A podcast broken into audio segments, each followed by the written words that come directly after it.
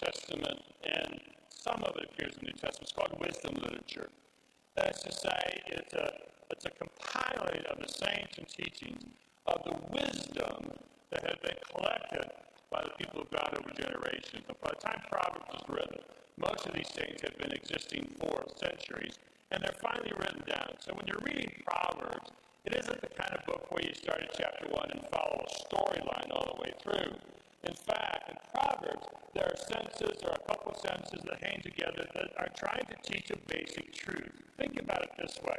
Think about a, a grandfather or a father or a mother or a grandmother trying to teach simple truths of wisdom to their children.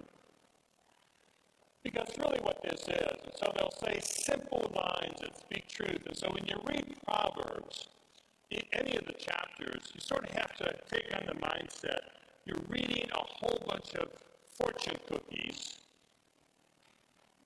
all put together. Now the difference is between this and fortune cookies is these are real truths.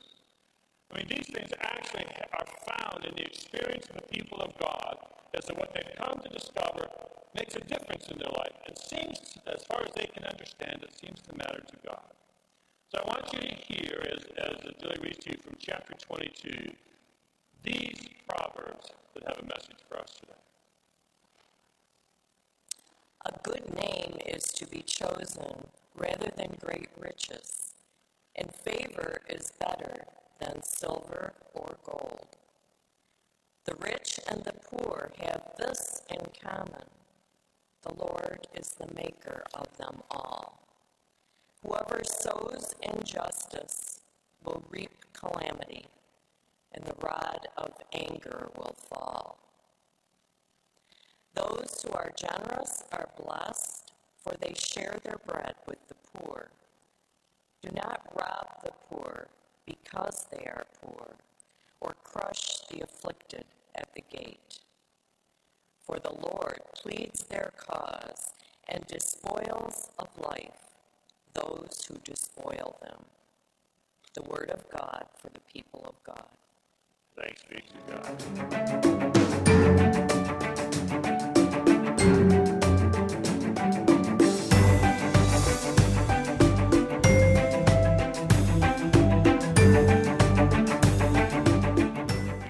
Seeking truth, sometimes even truth that exposes us, but always truth that redeems us and that gives us hope.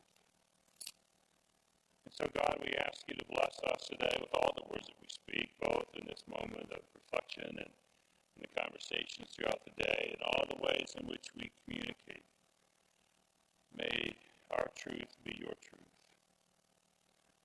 Flow through me now, so that by your grace my words may get close to what you need us to hear.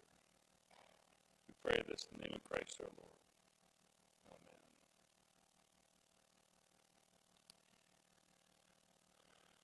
So, who have you visited within this past week because they are poor?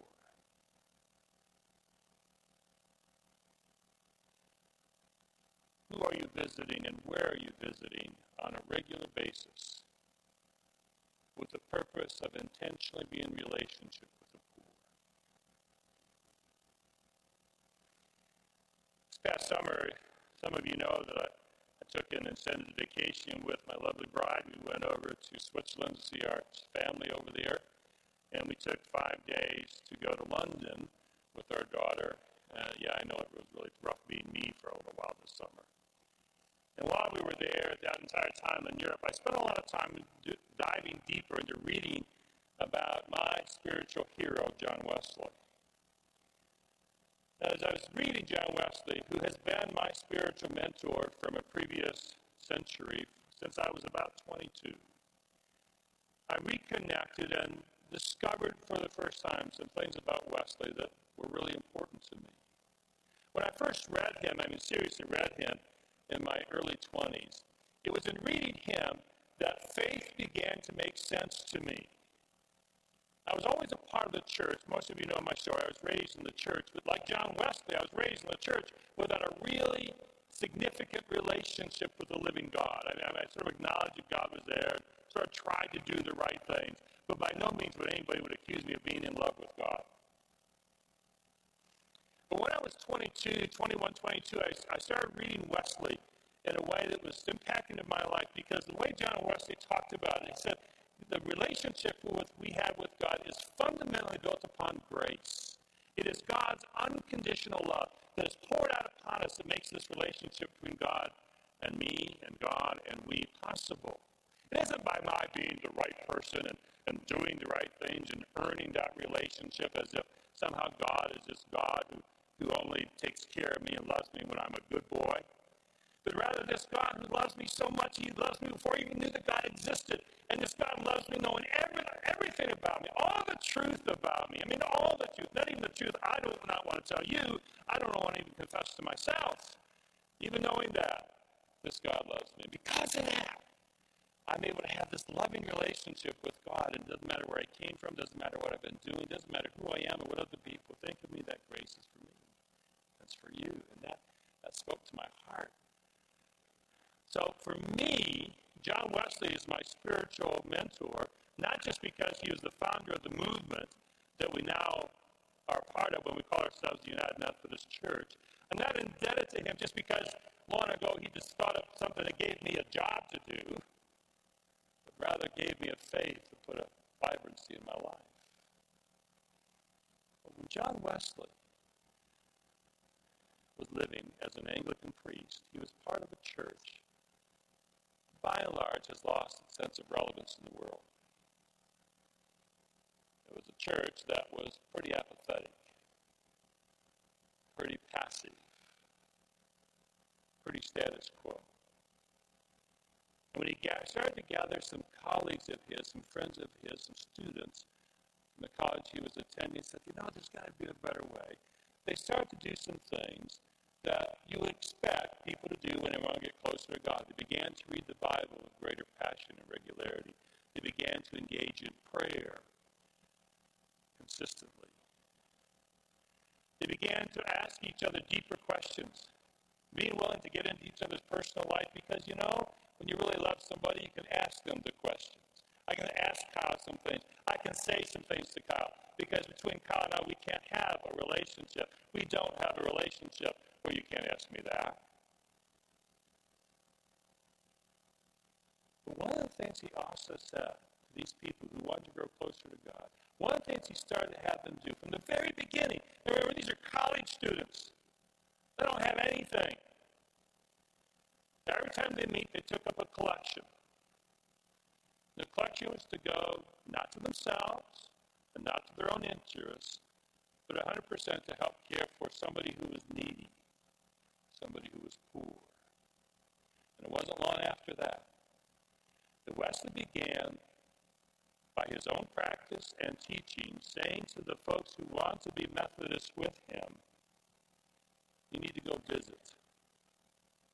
You need to get out of your room, out of your routine, and go across the street, across the town, and find somebody who is poor and spend time with them.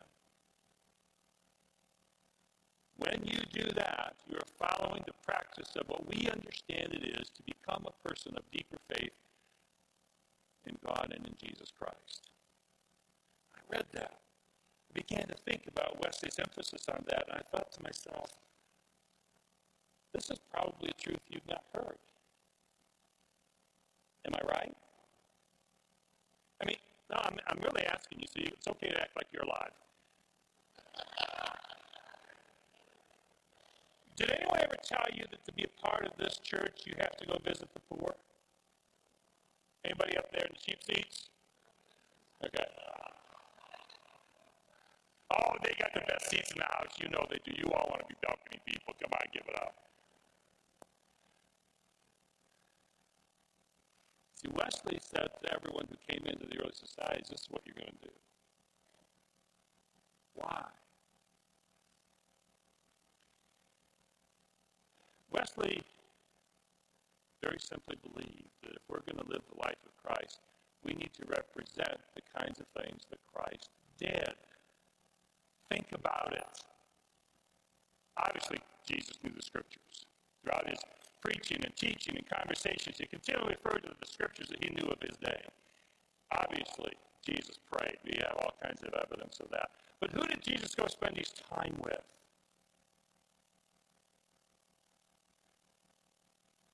He went, he went to the wealthy and the country clubs and hung out with the, with the people who were well to do all the time, right? No, you know better. He went to the sick. He went to the broken physically, relationally. He went to those who were poor. In fact, is it not true that we celebrate the fact that Jesus himself, by God's intention, came into the world, what, as a poor person? Aren't you thrilled that he was born in a manger? I mean, some of the great tunes you get to sing every year. We celebrate that. And he spent the rest of his life not entirely and exclusively focused on people who were poor, but he was not at all slow to spend time with the poor, seemed to actually rather have a good time. Always trying to engage into an authentic relationship. Maybe this shouldn't surprise us. Because God has always had a heart for the poor. The Proverbs that I had Julie read today are only a smattering of the Proverbs that talk about the fact that from the very beginning, God has had a heart for the poor and teaches us our wisdom saying is you are a wise person if you spend time with the poor. There are over 200 and well over 200 sayings in the Old Testament that are specific directions by God for how the people of God are to be in relationship with the poor and making provisions for the poor. The entire legal system of Israel had within its very central part of conduct that you were to continually to make a place for the poor in the world. Such that if you were a farmer, and it was an agricultural society by and large by that time, when you gleaned the fields, you always left a portion of the field unharvested so the poor would have a place to go get food. Matter of law. God's always had a heart for the poor.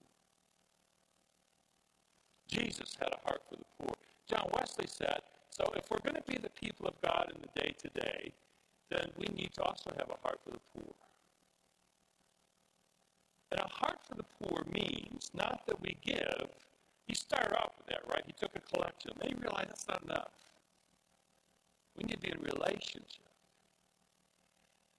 And so they began to visit with others with intentionality, to build relationship with others, and to walk with them. I want to be real clear. Wesley was not at all saying the poor exist so that us righteous ones will have some work to do. The poor do not exist for our benefit.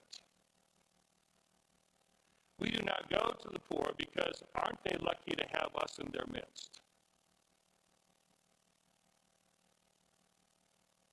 Wesley believed and reflected the simple truth of Jesus that when you have God in your heart and when you're trying to live a gospel faith, we must fight the urge simply to want to be with other people like ourselves and always reach out with unconditional love, tangible acts of grace to be in relationship with people who are not like us.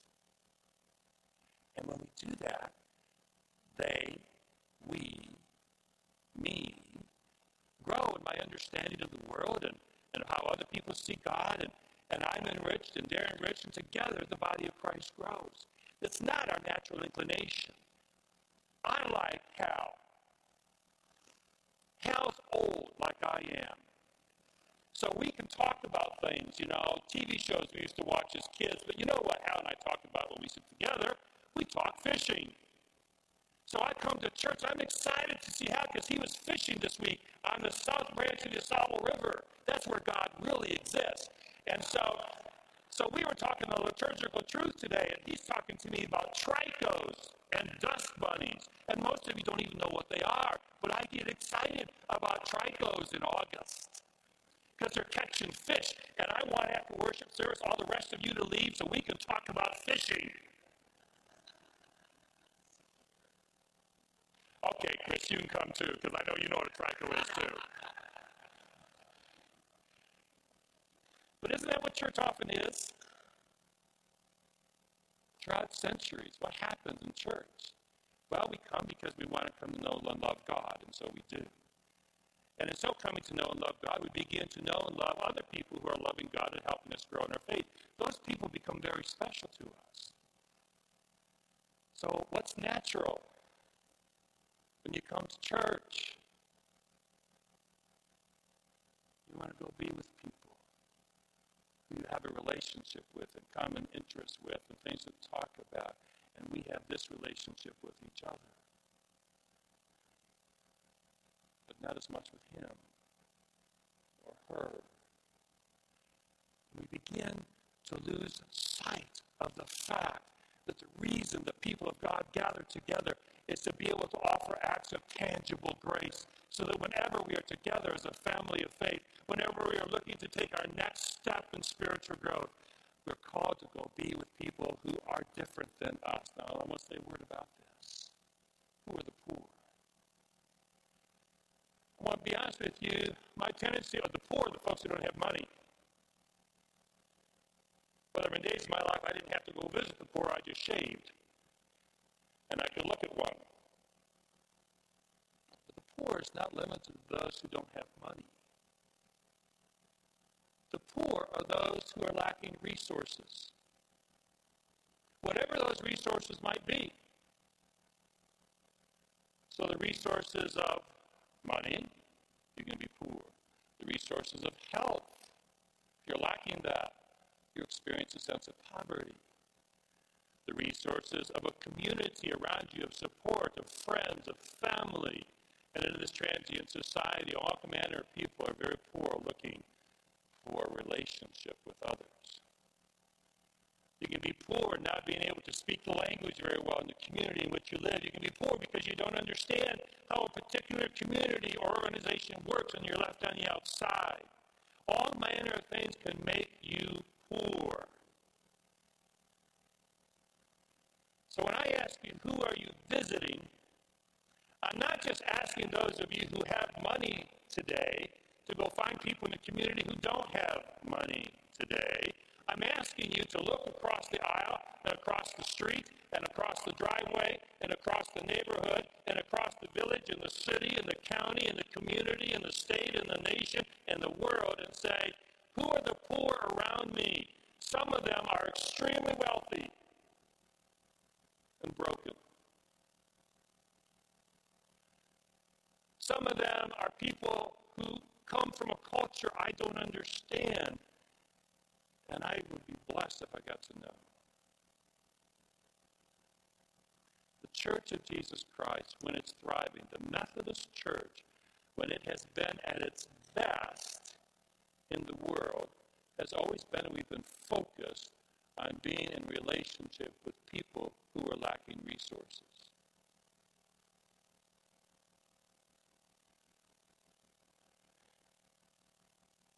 I love this. I, I was reading Wesley this week, actually a couple weeks ago. And he got into this conversation with a woman called Miss J.C. March. And Miss J.C. March was a woman of wealth and education.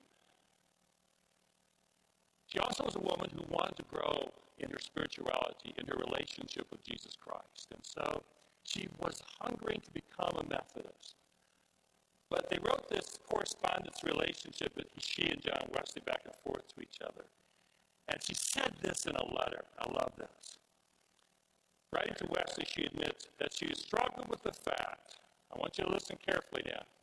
She struggled with the fact that affiliating with the Methodists put her in connection with so many who were of lower character or unrefined.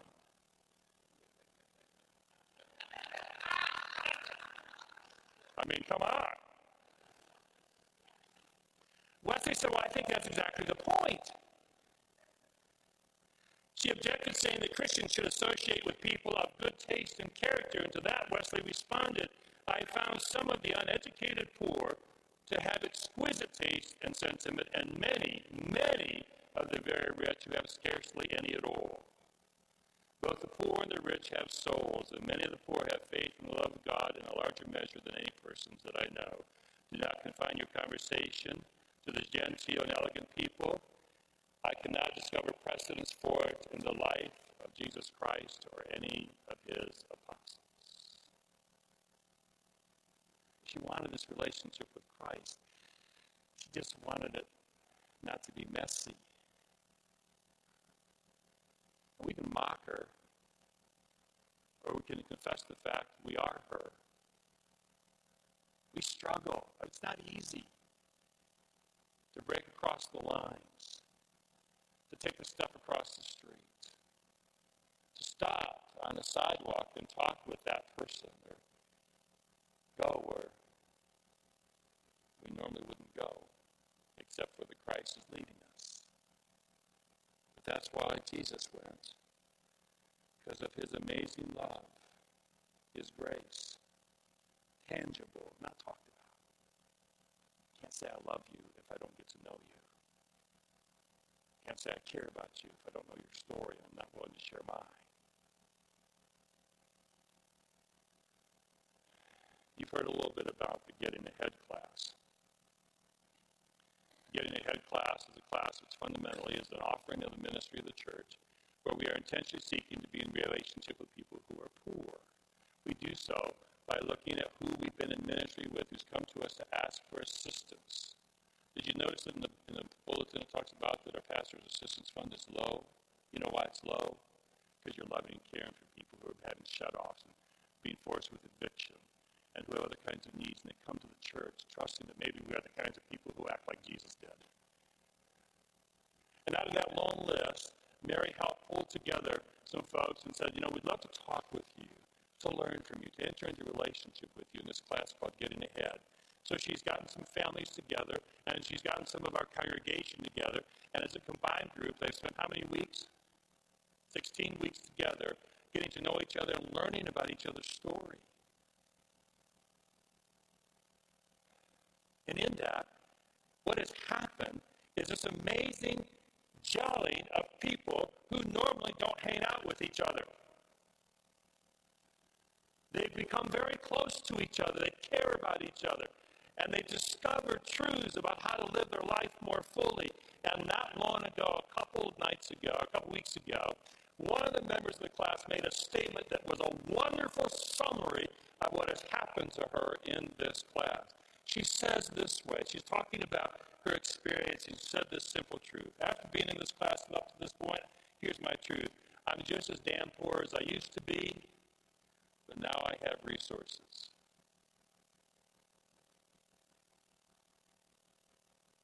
Did you hear me? Church didn't give her wealth. Because of the class, because of her willingness to be invested, because of others' willingness to be invested. She knows resources, which means that she knows about things, about how to function and operate in the community in a way that's healthier and more effective in her life. She also has made a group of friends who know her and care about her. And I want to tell you this is what Wesley came to say. Maybe the thing the church has to give to the poor more than anything else that matters is what all of us need the opportunity to worship a loving God and to be among people who have been touched by tangible grace. So I ask you again who have you visited? Who are you reaching out to be in regular relationship with who is poor and lacking the resources of the fullness and abundant life Jesus promises? We could hope they would call us the unrefined and undignified church. Maybe we could just hope that all manners of people would come to say they're the ones who love us with tangible grace. God